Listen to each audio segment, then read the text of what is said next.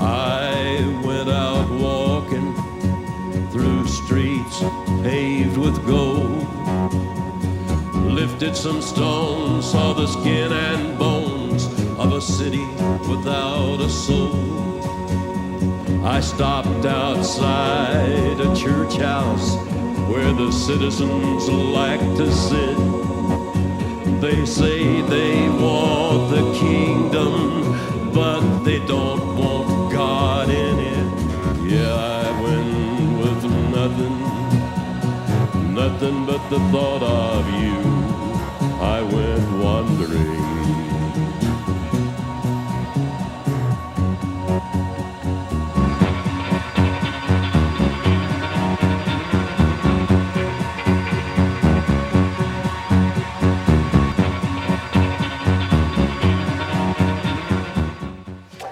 Live from the Mecca of Mormonism, Salt Lake City, Utah. This is Heart of the Matter, where Mormonism meets biblical Christianity face to face. And I'm your host, Shawn McCraney. If you have family or friends who can't watch Heart of the Matter on television, have them go to www.hotm.tv. They can watch from anywhere in the world through streaming video. We invite them to do that. You can also go to that website and find almost 200 archived hour long shows that tell you nearly everything you'd ever want to know about Mormonism, but we're afraid to ask.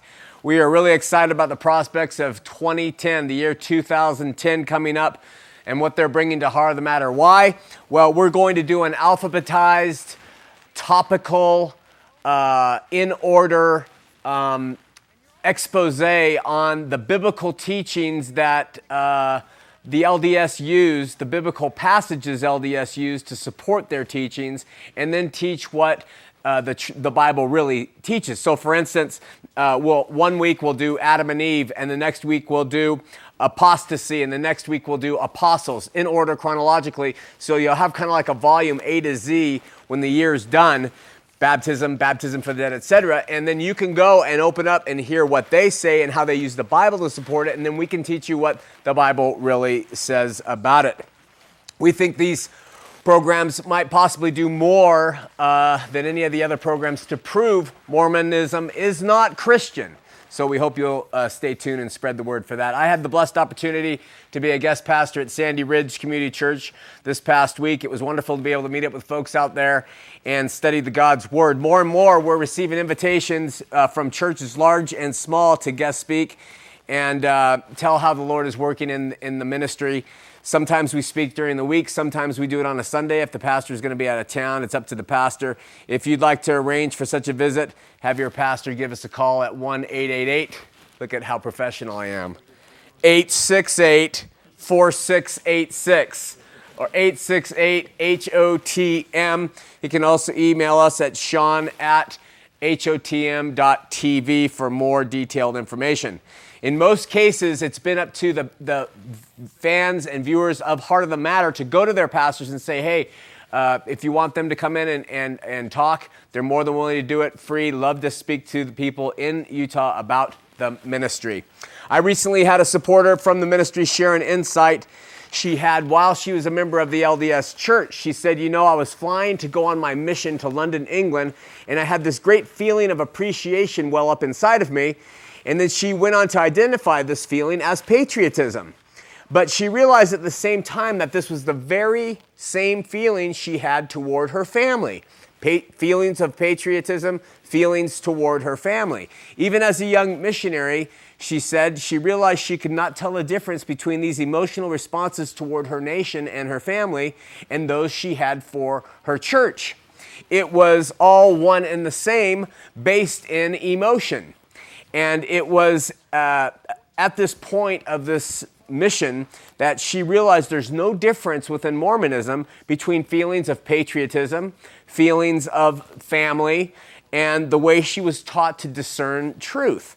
All emotional triggers, and, and they create the same type of thing.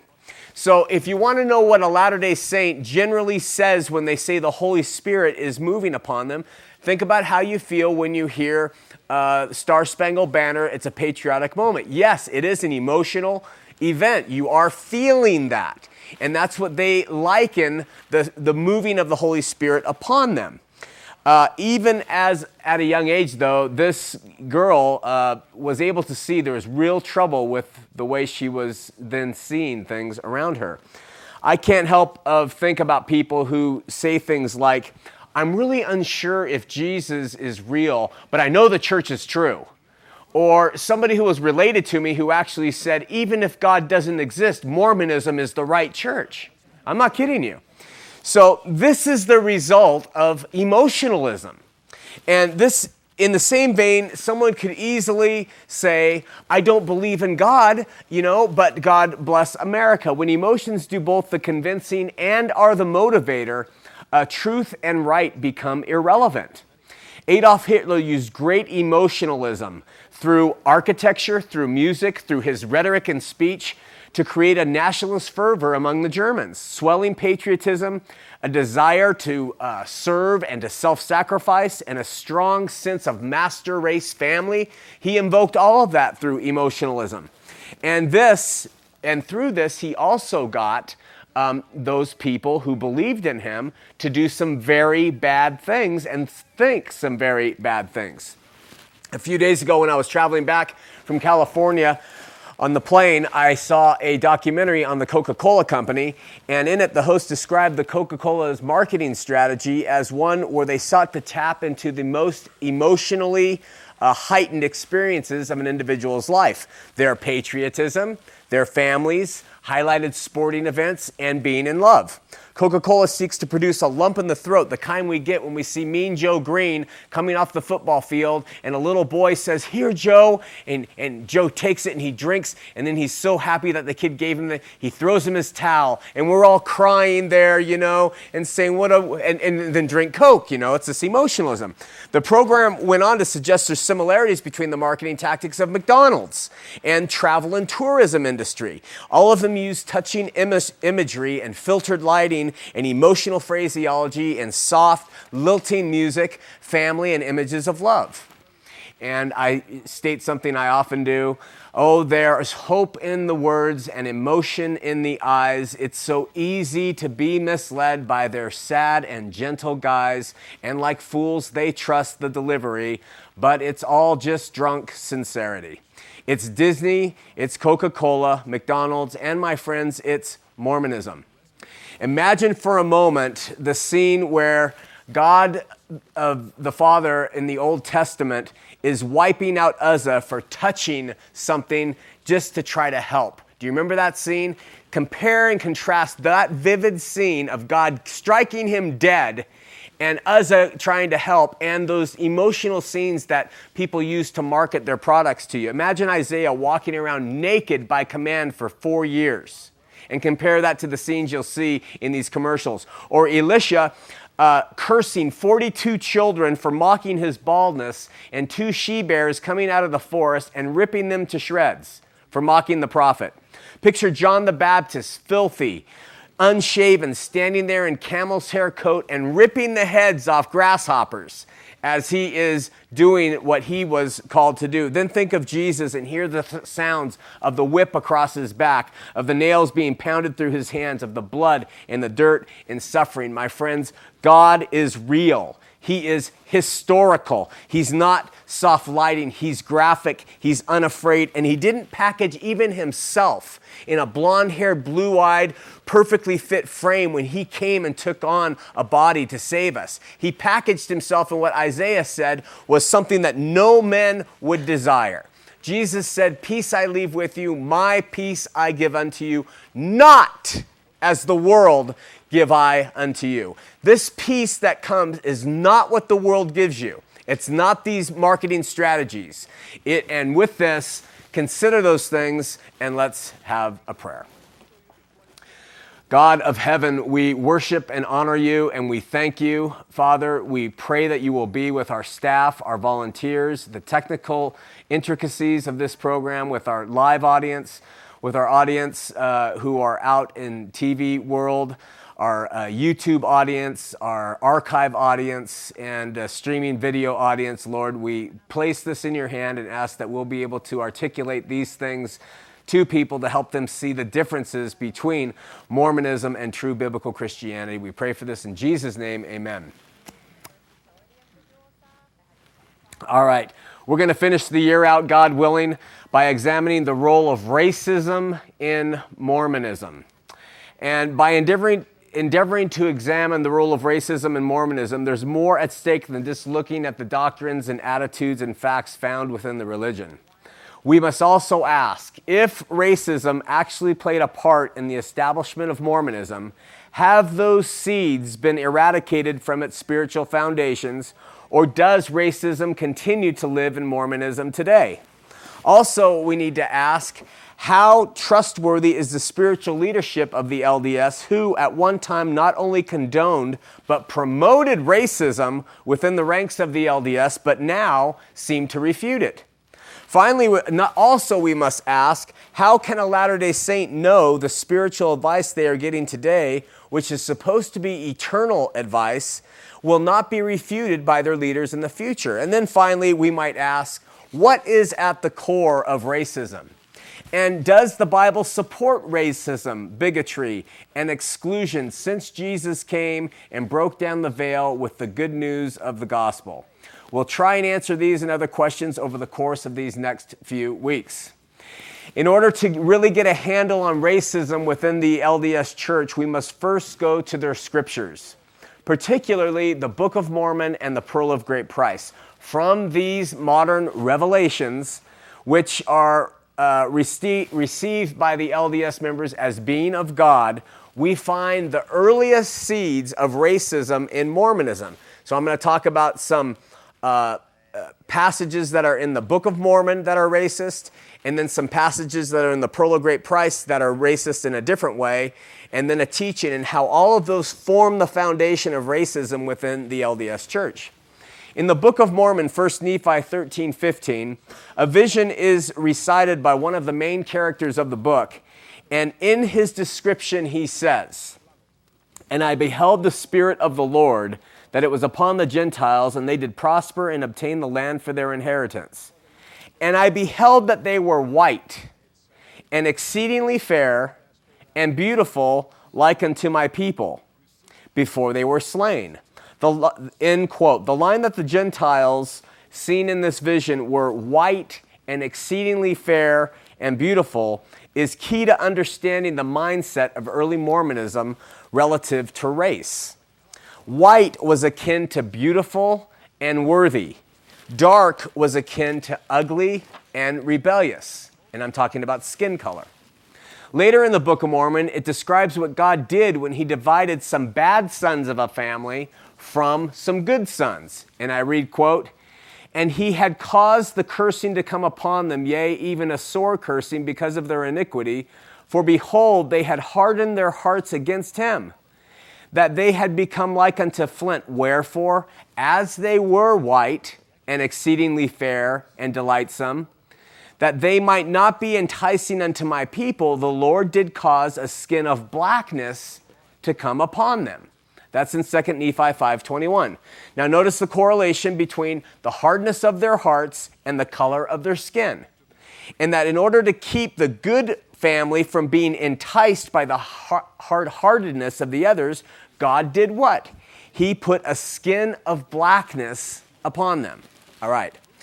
Later in the Book of Mormon, the writer describes the Lamanite people, who were the dark skinned descendants of a Book of Mormon character named Laman, Laman, by saying, Listen, quote, Behold the Lamanites, your brethren, whom ye hate because of the filthiness and the cursing which had come upon their skin. Then, two verses later, the writer shares a concern he has for his white skinned people by saying, O my brethren, I fear that unless you repent of your sins, that your skin, referring uh, that their skin, referring to the Lamanites, that their skins will be whiter than yours when ye shall be brought before the throne of God. So, what he's saying there in that Book of Mormon passage to his white people is unless you repent, I fear that your skin is going to, that the, the Lamanite skin, the Indian skin, is going to become whiter than even yours will because of their righteousness. This is a theme that has not been removed from the Book of Mormon. This is a theme that's still in the Book of Mormon. All right? So, here in the Book of Mormon, the ancient writer feared this dark skin, evil, white skin, good. Then, later on in Alma, chapter 3, verse 6 through 9, the writer explains what evil existed in the Lamanites that had caused their skin to go black in the first place. It says, And the skins of the Lamanites were dark according to the mark. Remember that, according to the mark which was set upon their fathers, which was a curse upon them because of their transgression and their rebellion against their brethren. Then later, toward the end of the Book of Mormon, in 3 Nephi 2 14 through 16, the writer describes an amazing dermatological event that occurred in the land. It says, And it came to pass that those Lamanites, those are the dark skinned people, who united with the Nephites and were numbered among the Nephites, the Nephites were the white people, their curse was taken from them, and their skin became white like unto the Nephites. And their young men and their daughters became exceedingly fair and were numbered among the Nephites. So, here in the Mormon's most important spiritual book, there is a teaching that dark, loathsome people who are dark because of the hardness of their hearts can and will, in fact, become white and whiter and delightsome if they join sides with the spiritually enlightened. This is in the Book of Mormon. Those Book of Mormon passages set the racist stage around Indians. That is how Joseph Smith explained how Indian skin became darker than their white skinned brothers. And there's jokes with um, there's seriousness too within the Mormon community that all Mexicans, Hispanics, everybody who has a darker skin is somehow a Lamanite. They literally talk. I've heard Polynesians who are LDS joking with each other, calling themselves, "Hey, he's a Lamanite brother," their Lamanite brother, all thinking that they've gotten this dark skin because their ancestors were sinful, and that goes on there. Then there's another LDS scriptural reference which gives place to racism in Mormon past and present. It's found in the short reference of the book of Moses, which is Joseph Smith's retranslation of the biblical book of Genesis, and it's found in the LDS book, The Pearl of Great Price. The reference is Moses 7:22, and it reads, "For the seed of Cain were black, and had not place among the seed of Adam." So, from this scripture, also provided by Joseph Smith, skin color was once again used as a barometer for a person's righteousness. But this time, it's a black skin or a mark that came from the sinful loins of Cain. These are the primary scriptural sources within Mormonism that have something to do with skin tone. The Book of Mormon passages refer to the Indians and the Hispanics, dark skin, and the uh, book, uh, book of Moses uh, references refer to black folks, okay? Now, once they were taken uh, these two skin pigment positions, uh, they add a third influence from Scripture that makes them racist in how they view people. And this is found in the book of Abraham. It's the third recitation. And it's located in the, which is located in the of Great Price, Abraham 322. In that passage, Joseph Smith, he found some papyrus and he said he was able to translate it. And as he translated it, he said Abraham had a vision of the premortal existence. That's where everybody's supposed to live before we come to this earth. And in that premortal existence, there were great and noble ones who were present around this council, okay? And um, speaking of this great council and the great and noble ones who were gathered there, Apostle Neal A. Maxwell wrote in his book, But for a Small Miracle, page 93, Brother Joseph Smith was chosen for the last dispensation or the seventh dispensation. At that time, the Grand Council set into heaven to organize the world. Joseph Smith was chosen to be the last and greatest prophet to lay the foundation of God's work of the seventh dispensation.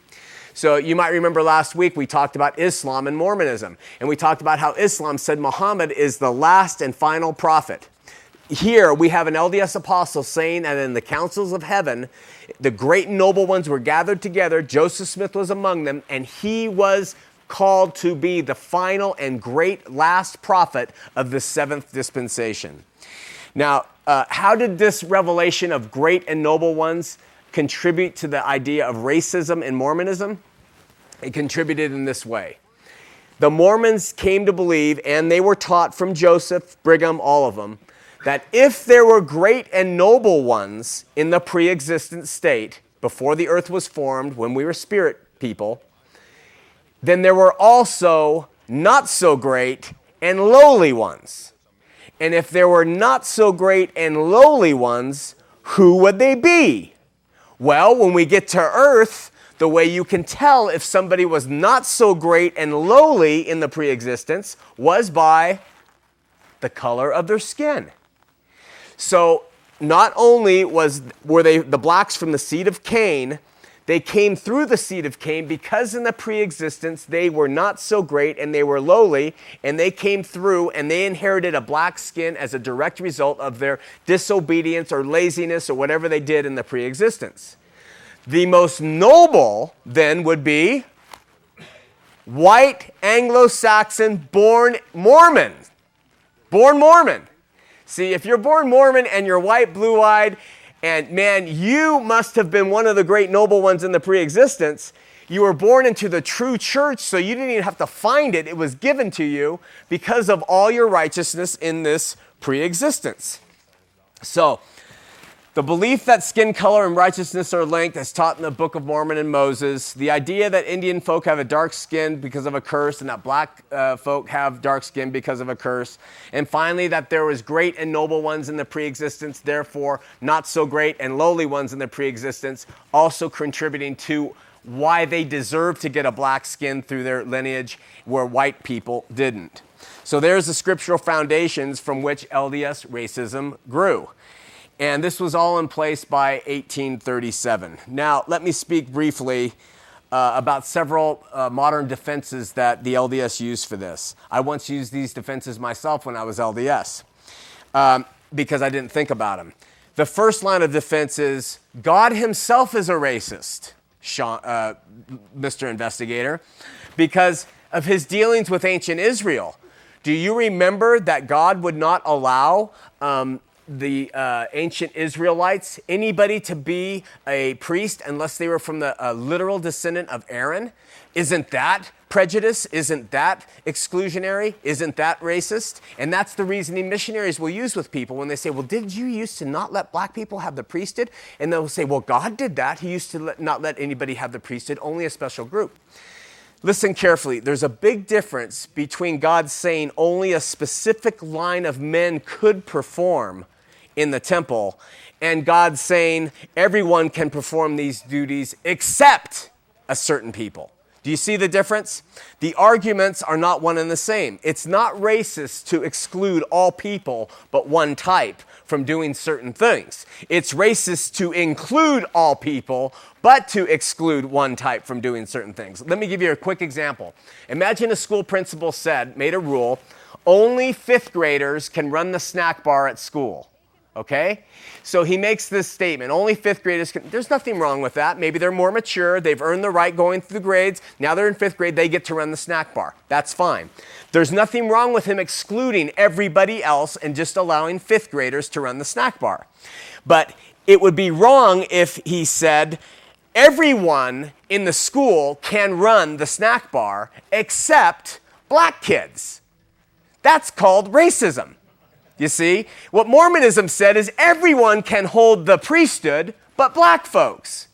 God said only a limited number of people can be my priesthood holders in the Old Testament. Those are from the direct line of Levi or of Aaron. So big deal. And so that comparison is shot. Get the difference? They also say in their defense, why worry about it now? We have let the black people have the priesthood since 1978. So we're loving towards them and the Indians, Shawn. In fact, we even adopt them and bring them into our homes today to show how much we love them. First of all, just like the doctrine of polygamy, the doctrines that teach racist thought are still in your scripture. So, not much has happened there. Who cares what you allow? What do you believe in your doctrinal hearts? When, when the typical Mormon who is 35 years of age and older looks at a black person, they automatically think, curse of Cain. That's what they think. I- inferior in premortal existence. Scary. That's what they think, even because we have been taught since uh, before 1978 and all the way back to the history of the church. Now, guess who's in the primary leadership positions in Mormonism? Those people who are about 35 years of age to 40 and up. And they're the ones who cut their teeth on the doctrine of racism. So, no matter what they're outwardly doing, the doctrines still exist. Uh, finally, there's never been an apology. Never has the LDS Church come out and said, hey, you know, we made a mistake. There's just justifications and fallacious reasonings about why racism was allowed to run amok within Mormonism. How a black person or a red person or a brown person or yellow person or someone who's really tanned person could ever be LDS, I have no idea. Unless these people of color actually accept the idea that they were once inferior. I mean, that's the only way I can understand how they could be LDS. Okay, let's finish this up. Once the teaching of Joseph Smith uh, that skin color was the result of personal righteousness, um, both here and then in his make believe pre existence thing, the stage was set to start excluding races and people from uh, being accepted into the religion fully, all because of the color of their skin. Now, early on in the religion, Joseph Smith uh, I presume unaware of God's view of black people in the priesthood, actually gave a black man, Elijah Abel, the priesthood, and ordained him to the LDS office of a 70. Um, later on, that was taken back and rescinded completely. I'm going to leave off uh, in the history of the LDS Church of racism with Joseph Smith having ordained this one black man to it, and we'll continue on next week in that. Next week, we're going to continue forward and how these teachings in Scripture began to morph and how they have affected millions of people and their view of people of different color. Before we go to the phones, I want you to ask yourselves some reasonable questions. First, what kind of God do you think uh, uses the skin pigmentation of a people for, uh, and allows it to go from white to dark and then even from dark back to white uh, based on their attitudes and their ideas and their ideals? It's the Willy Wonka God, you know. He's, he's just crazy. He's out there doing things with all kinds of crazy. Th- that's that's all I can gather. I mean, why hasn't God used this pigmentary practice on other peoples and world cultures? How come we haven't found it anywhere else? How come Nazi Germany uh, uh, was white and delightsome? you know, with all their terrible acts. How come God didn't make this a universal rule since all the laws are supposed to be universal that if you did evil, your skin would turn black? Why did the Bolsheviks stay pale? Charlie Manson, I mean, that guy's still in prison. He's white as a toilet seat. How come he has never changed color? You know, they say we go by eternal principles, they'll never change, and yet this one I've never seen anywhere else except people who live by a hot climate who go outside and get sunburned. So, um, the, the racial um, ideas that Joseph Smith couched in the Book of Mormon were put there for a reason. They were couched in a backwooded idea of his day, and that people wanted to know where Indians came from.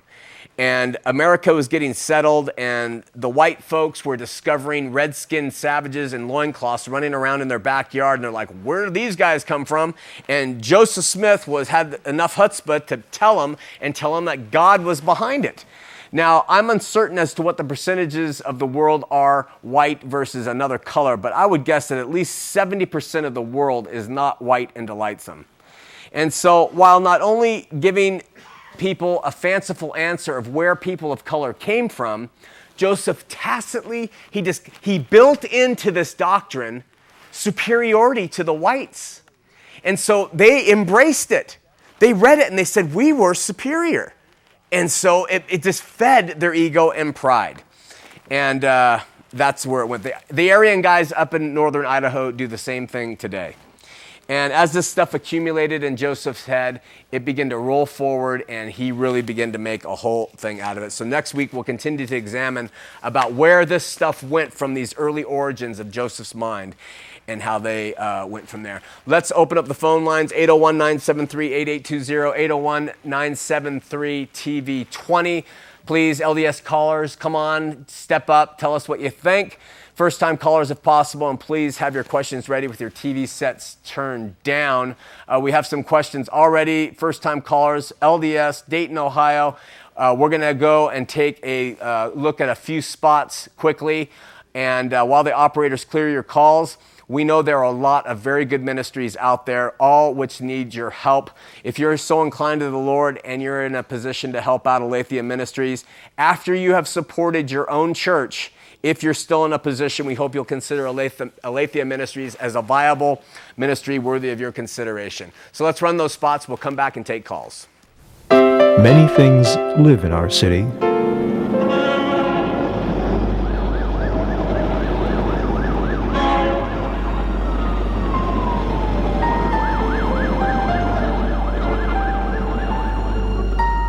But this Christmas, hope lives here.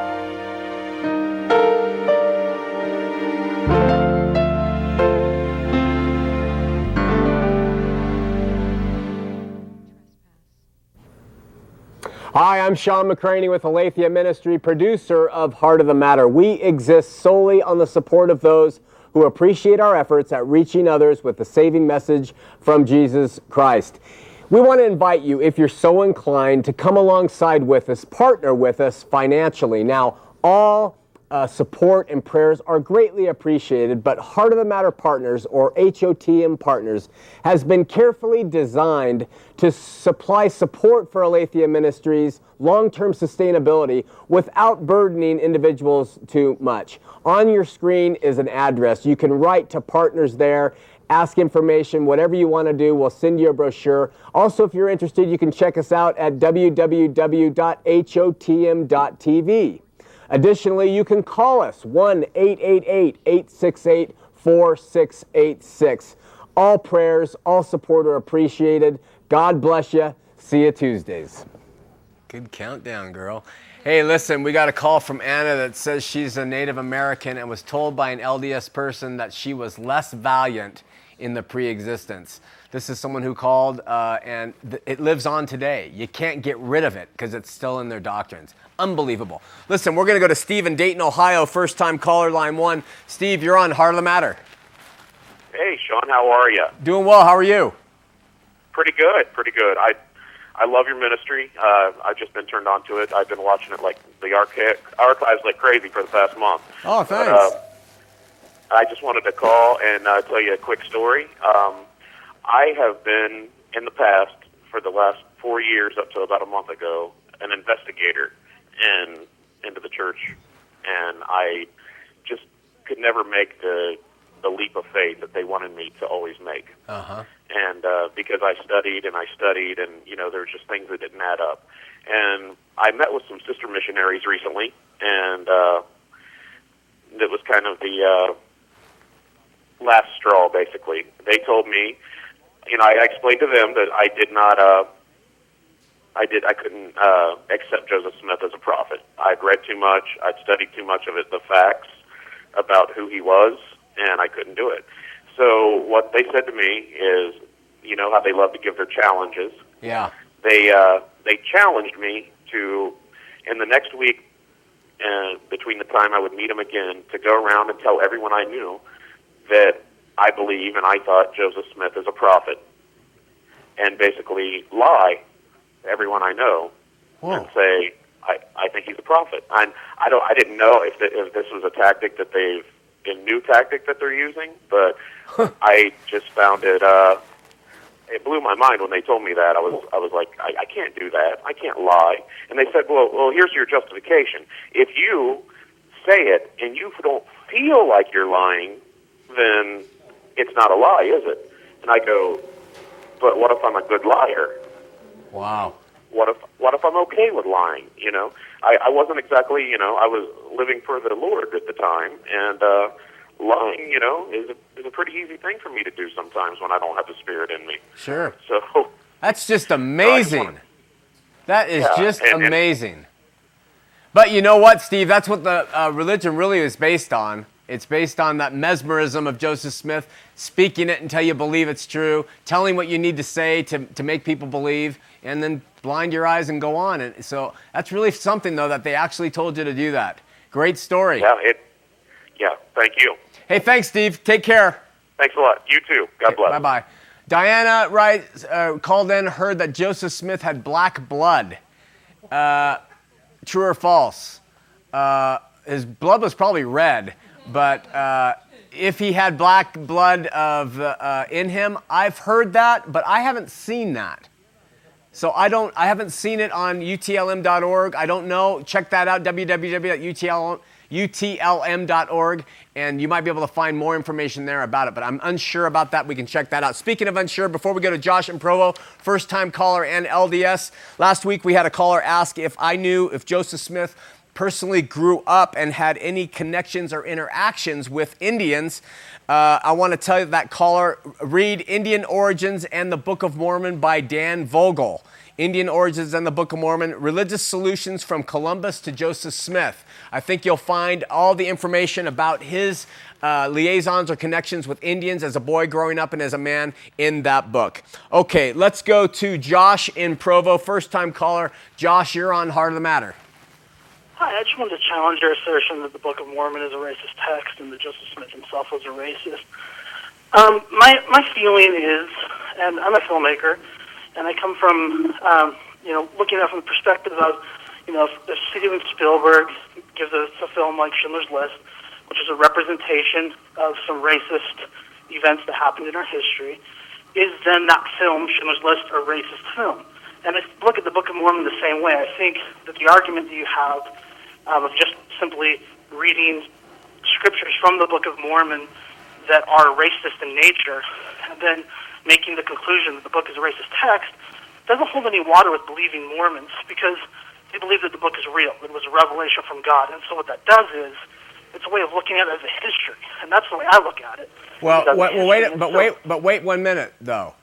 Yeah. Uh, first of all, next week we're going to read what your religious leaders have said about uh, black people and dark skinned people and Chinamen. So you tell me if those statements are racist or not. And they got that idea from somewhere. Second, well, okay, wait, and sec- second, and I think there are plenty of discussions to be had about mistakes that other people have made since Joseph Smith. But okay, but wait, but, but let's get to the point. The heart of the matter is the Mormon doctrine in the Book of Mormon is when you are righteous, your skin gets lighter, and when you were evil, your skin gets dark. How can you say that's a and, model that's and just I don't a... know the ways of God, and I don't personally. Wait, wait, wait, wait, wait, wait, wait. Wait a minute. Wait a minute. You're saying it's not racist. You're saying it's not. But I'm how do you? And now you're saying. Racist, but I'm telling you that the representation of that is not necessarily racist. If he's re- if he's reporting on. How could it not be racist? Fact, which is what believing Mormons believe. Wait, how, wait. Let me give you. Let me give you a parallel. Let's take race out of this. Let's just say the Book of Mormon said and when men had adulterous affairs, their hair became red. And when they began to beat their neighbors, their skin became freckled and their hair was red. Would you suggest that the Book of Mormon said that evil acts brought on red hair and freckled skin?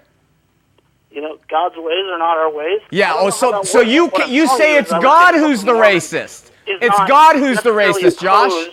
God is the racist, Josh. Opposed to redheads. Wait a minute. Is God the racist? You're assuming that it's racist if something like that occurs. Okay, so then, okay, but wait. So then we have a we have a black family walking down the street, and there's a Mormon family who have read that dark skin is a result of sin and evil, and they believe it. And they look out their window and they see that black family. Do you think for a second they're going to believe that that family is, has is sometime somehow equal to them? I, I would hope so. I was raised that you way. You would hope so. How about how about when they can't have the priesthood or go into the temple to receive the new and everlasting covenant in order to inherit the celestial kingdom all the way up until 1978, 130 years Mormons wouldn't let them receive the celestial kingdom and Bruce R. McConkie said that they will be servants in the celestial kingdom if they make it at all. Is that not racist? I don't personally put much stock in Bruce R. McConkie. Yeah. Oh, yeah. But, so you, know, have a reason for everything to believe. You have a reason to believe whatever you want, huh? Joseph Smith gave the priesthood to a, to a black man. You just mentioned that. And guess what? The 11th president of the church, Harold B. Lee, said it was a grand mistake, and every prophet from Joseph Smith and three prophets afterward said it was null and void. I think that was a mistake, and I think people make. Well, so then you just make up your own rules, Josh. You filmmaker. You get to make up your own little your own little fanciful mystery films that Joseph really was a, a good guy and God is the racist. I mean, give me a break. Did I, I never said that. You I ha- you're never- saying that right now when you have this I'm discussion your, with me. your argument is problematic. Is all. My argument is absolutely sound. It's your re- refutation that's problematic. You're coming and saying, hey, it's not racist just because Joseph recorded in scripture that people got black when they did evil things and got white when they did good things. That's not saying racist. I don't know how God works. And Well, of so if course you don't know, because you're he did. Mormon. And that's up to each individual to pray. We're done, about, Josh. to get a- a See you, brother. We're done. God. All right, we're going to True. I think this is True Rot, a very scholarly guy in Pleasant View. True, you're on Heart of the Matter. True. Hello. Hey, True, you're on the air. Shawn, great show. I love your shirt, by the way. Thanks, man. I got it I at to, to Burlington Coat Factory, nine ninety nine. Hello. Sorry, True, you're on the air. Yes, sir. uh, yeah, the uh, the black man that was ordained, I believe his name was Elijah Abel. Yeah. Yeah, you know, and that's a that's a strange, strange story, by the way. Uh, how he came to Utah and was, uh, uh, according to research I've done, was actually one of the uh, servants of Brigham Young, sealed to him and all of that in the temple as well. So Yeah. strange thing there. But I, I just wanted to make the comment, Shawn, that uh, you know it was President Carter's administration, and if you really research this, you can find his executive orders, basically uh, ordering uh, any any organization that had IRS nonprofit status, they would lose that if they didn't open full membership rights to uh, the Negro race. Yeah. Uh, you know, and it was just it just coincidental, just a a few months short of uh, Carter's deadline that uh, President Kimball had his revelation. Yeah, it's- isn't that interesting? Yeah, we're going to get in three weeks, we're going to get to how they responded ultimately. But that's really good insight there, True. Thanks so much, my friend. Yeah, good show. Appreciate you, Shawn. Thanks Thanks. for what? Thanks for everything, True. Take care. Bye bye. Bye bye. Johnny uh, from Orem, first time caller. Before we go to him, Virginia, we're getting a lot of LDS calling in and saying Virginia doesn't agree with you that Abraham 3:22 is about race. Abraham 3:22 is the one where Joseph Smith said Abraham had a vision of the pre-existence and saw great and noble ones. Okay?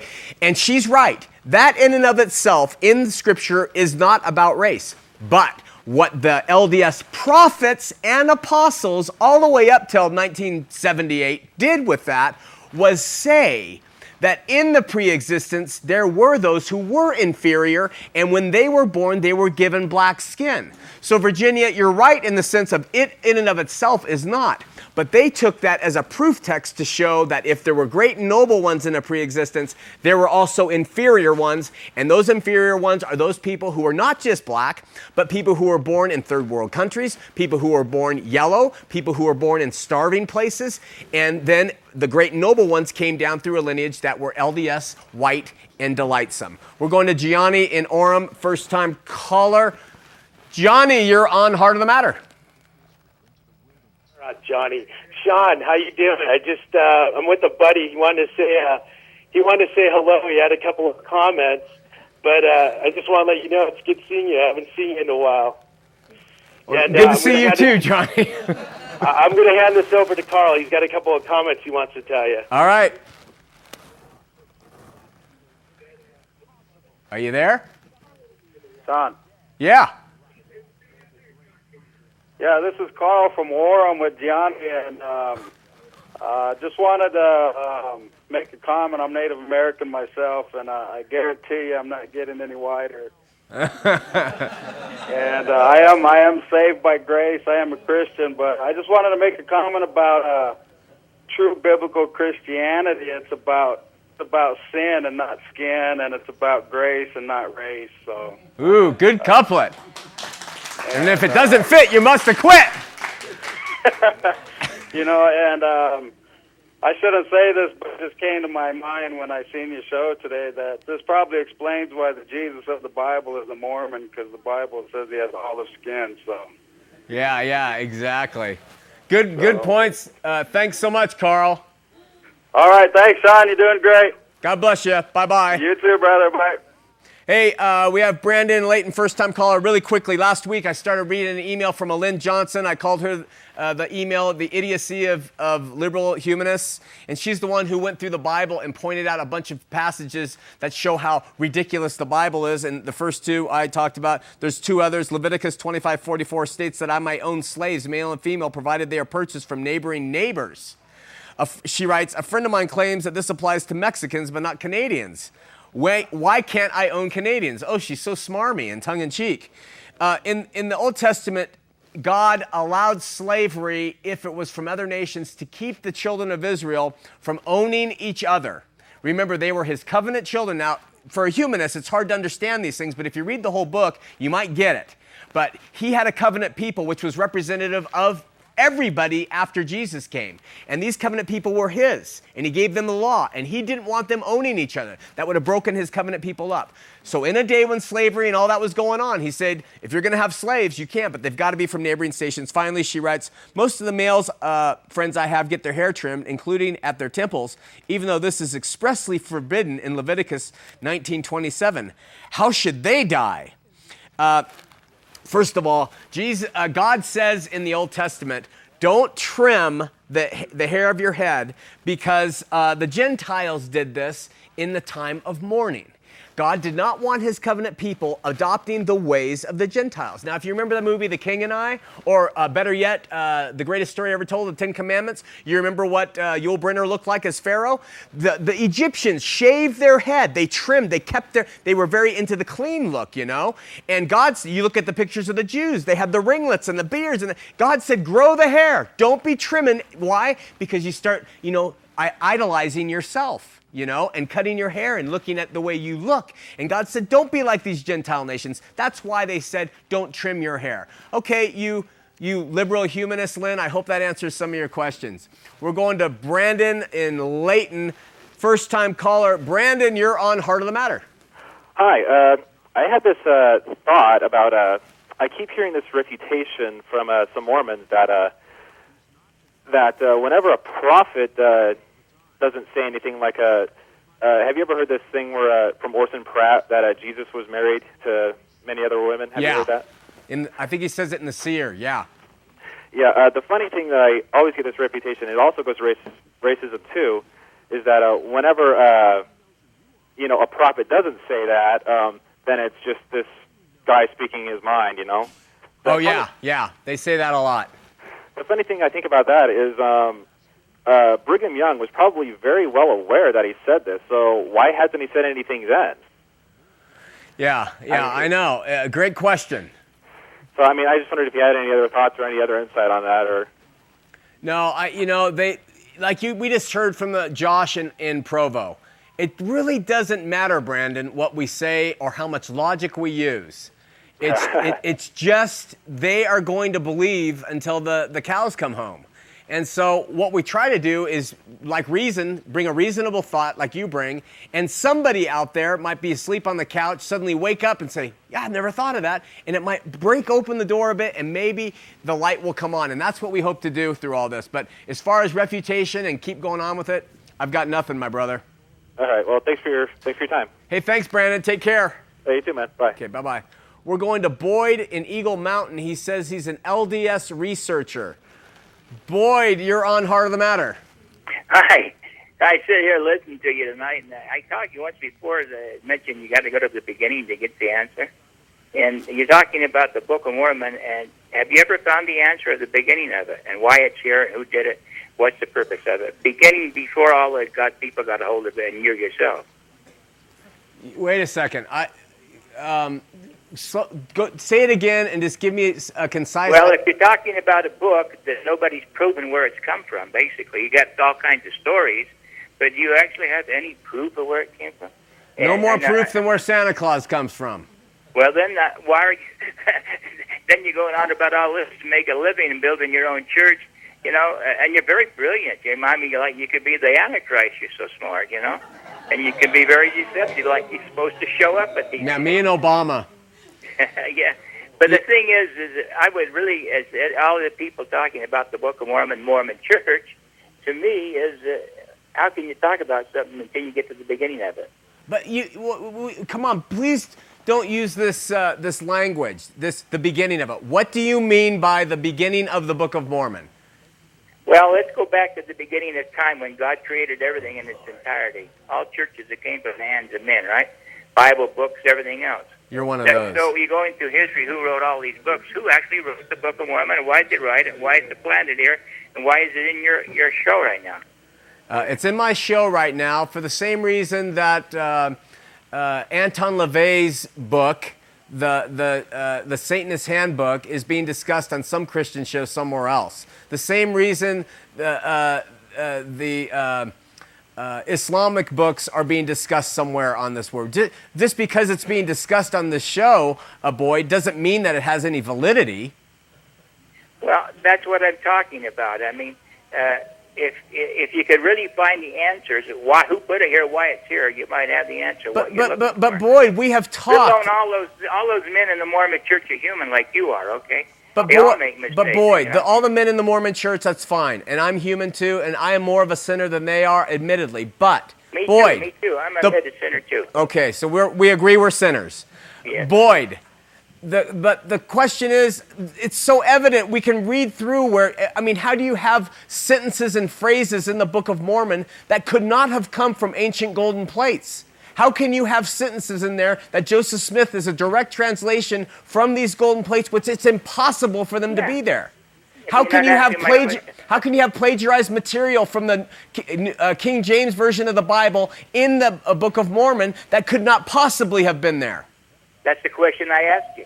And John. so all that leads to- and- you, John, where where did it come from? Who wrote it? Who put Joseph? Smith. And his and he had seven years from the time he said, I've got plates, or five and a half to six, I've got plates to the time he produced a manuscript. He had parents who were teachers. He had Oliver Cowdery, he had Sidney Rigdon, he had influential help. What do you mean, where did it come from? I mean, exactly where did it come from? Why was it here? Boy, you are you're not an I- I'm sorry, Boyd, but the, the reasoning is circular. I can't continue on, my brother. Thank you for calling. God God bless. Joe wants to know where the money goes when it goes into the LDS church. Uh, that, this was the guy who called last week, and um, the money goes to an assortment of different places which I cannot articulate because they don't articulate it. It goes to buying property and land and building temples and churches, and it helps the poor. It helps uh, needy people sometimes. It helps the Mormons. It builds their empire. But exactly where the money goes, I don't know. Uh, there we go. Bob in South Jordan, first time caller. Bob, you're on Heart of the Matter. Hey, Shawn. Um, curious, uh, Elijah Abel, um, uh, when, when did he have his priesthood revoked? Are, are you going to talk about that next week? Uh, no, I'm not, but let me just read this to you, okay? Sure. This isn't Bob Vukic, is it? This is. Bob, you say you're a first time caller. That's a lie. I never said I was a first-time caller. Oh, why did they put that on there?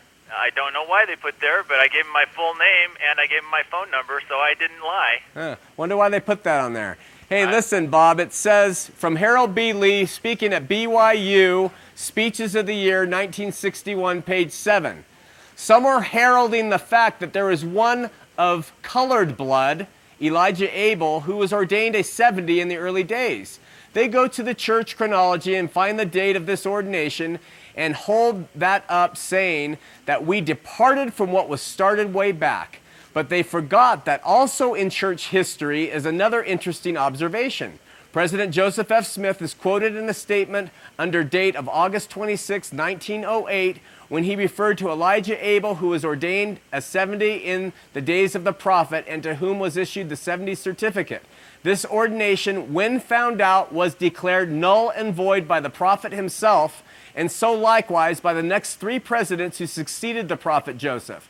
Somehow, because of a little lapse, a little failure to do research properly, some people reach a conclusion, like Bob Vukic, that they want to reach and make it appear as though something had been done way back from which they had departed, and now we ought to be set in order. The prophet Joseph Smith said, That person who rises up to condemn the church, saying that the church is out of the way while he himself is righteous, then surely you know that man is on the road to apostasy. Does that answer your question? That's Not fro- quite, because uh, Elijah Abel's son was ordained an elder in 18, 1908, and his grandson was ordained an elder in 1935. So, So what are you saying? Harold B. Lee was lying? No, I'm saying he's in error, especially since uh, in 1961. Your prophet Harold was in error? Wasn't the prof- he wasn't the prophet in 1961, was he, uh, Shawn? Was he an apostle? He was an apostle, but in Okay, and isn't a 1961 pro- isn't an apostle Bob considered a prophet, seer, and revelator? Uh, is he considered inerrant? Is he considered a prophet, seer, and revelator? He is. I, yeah. Okay, so there you that, go with your considered- double speak, Bob, Is he- which you are not a reliable source, Bob, and this is why we don't let you Oh, like on the are. show, Bob. All right. We're going to Marcus in Boise. Marcus, you're on Heart of the Matter.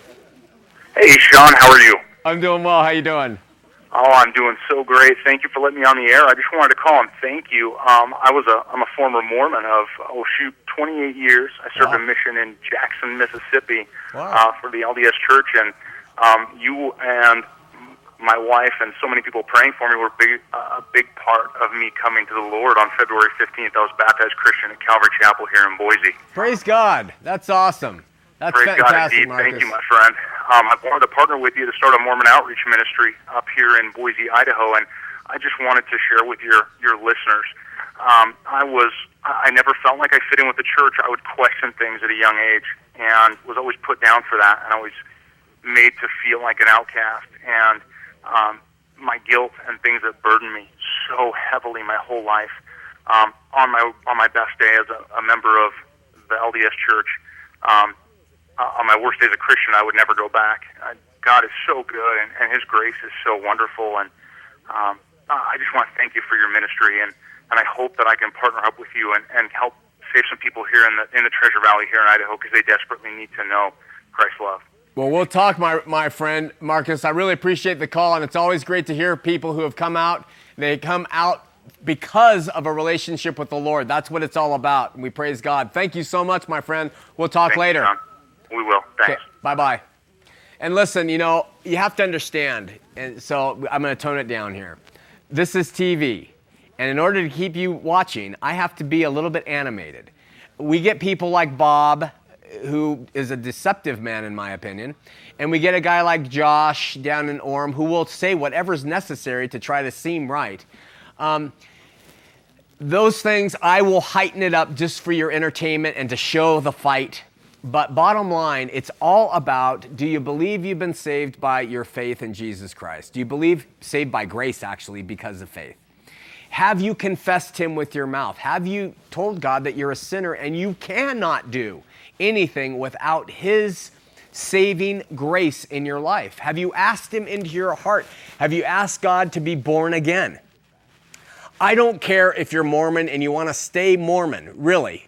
I'm not big onto any of this stuff, but if you know Jesus, that's what we care about. Have you gone to him and asked to be born again? Have you asked him, open my eyes, open my ears, heal my heart? Have you said, show me Shawn McCraney, tell me, eh, show me if he's a liar? That's fine. Tell me truth. Have you said, I want to know truth no matter what? Because let me tell you something. You're going to take your last breath someday. It might be tomorrow because of a car accident or ca- cancer, or it might be 40 years, 50 years from now, but you're to take your last breath. And Jesus told the Jews, if you do not uh, if you do not believe that I am, you will die in your sin. And this is why we do it. Mormon, Catholic, Baptist, Hindu, Muslim, we don't want anyone dying in their sin. We want them to take the simple test, an easy test, and go to God and say, Show me. Open my eyes, teach me your truth. This is what we hope for, and we hope you'll do it. This is why we do the show to reach out to people who, through Mormonism, like myself, 40 years, never was able to see the need for Jesus in the complete relational sense. All I could see was the need for him as a janitor to pick up my sin and then uh, doing all the right steps to have that janitor come in and take that uh, sin away. And that's not how it works at all. You've been fed a lie, you've been given false promises, and you're serving a taskmaster who keeps you in bondage. Don't keep up. Go to the Lord tonight. Ask Him, Show me, Lord. Plead with Him. He will do it. We pray God's blessings upon you. Join us next week. We continue to talk about racism in Mormonism. We'll see you then. I'm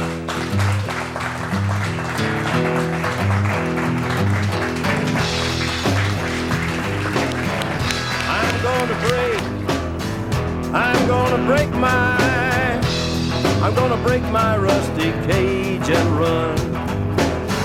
I'm gonna break, I'm gonna break my, gonna break my rusty cage and run. I'm gonna break.